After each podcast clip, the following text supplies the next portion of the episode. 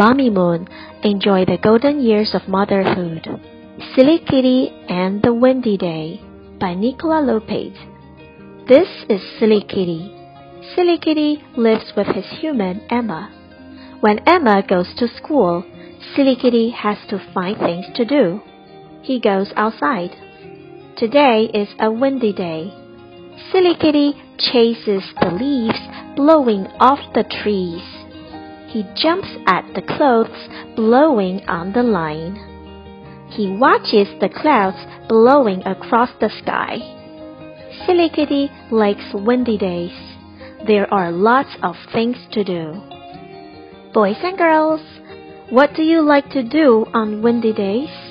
You may talk about it with your parents. Quiz time! Number one. Who does Silly Kitty live with? Emma. Number two, Silly Kitty chases mice or leaves. That's right. The answer is leaves. Number three, Silly Kitty jumps at clothes or the sky. The answer is clothes. Number four, Silly Kitty watches kids or clouds. The answer is clouds.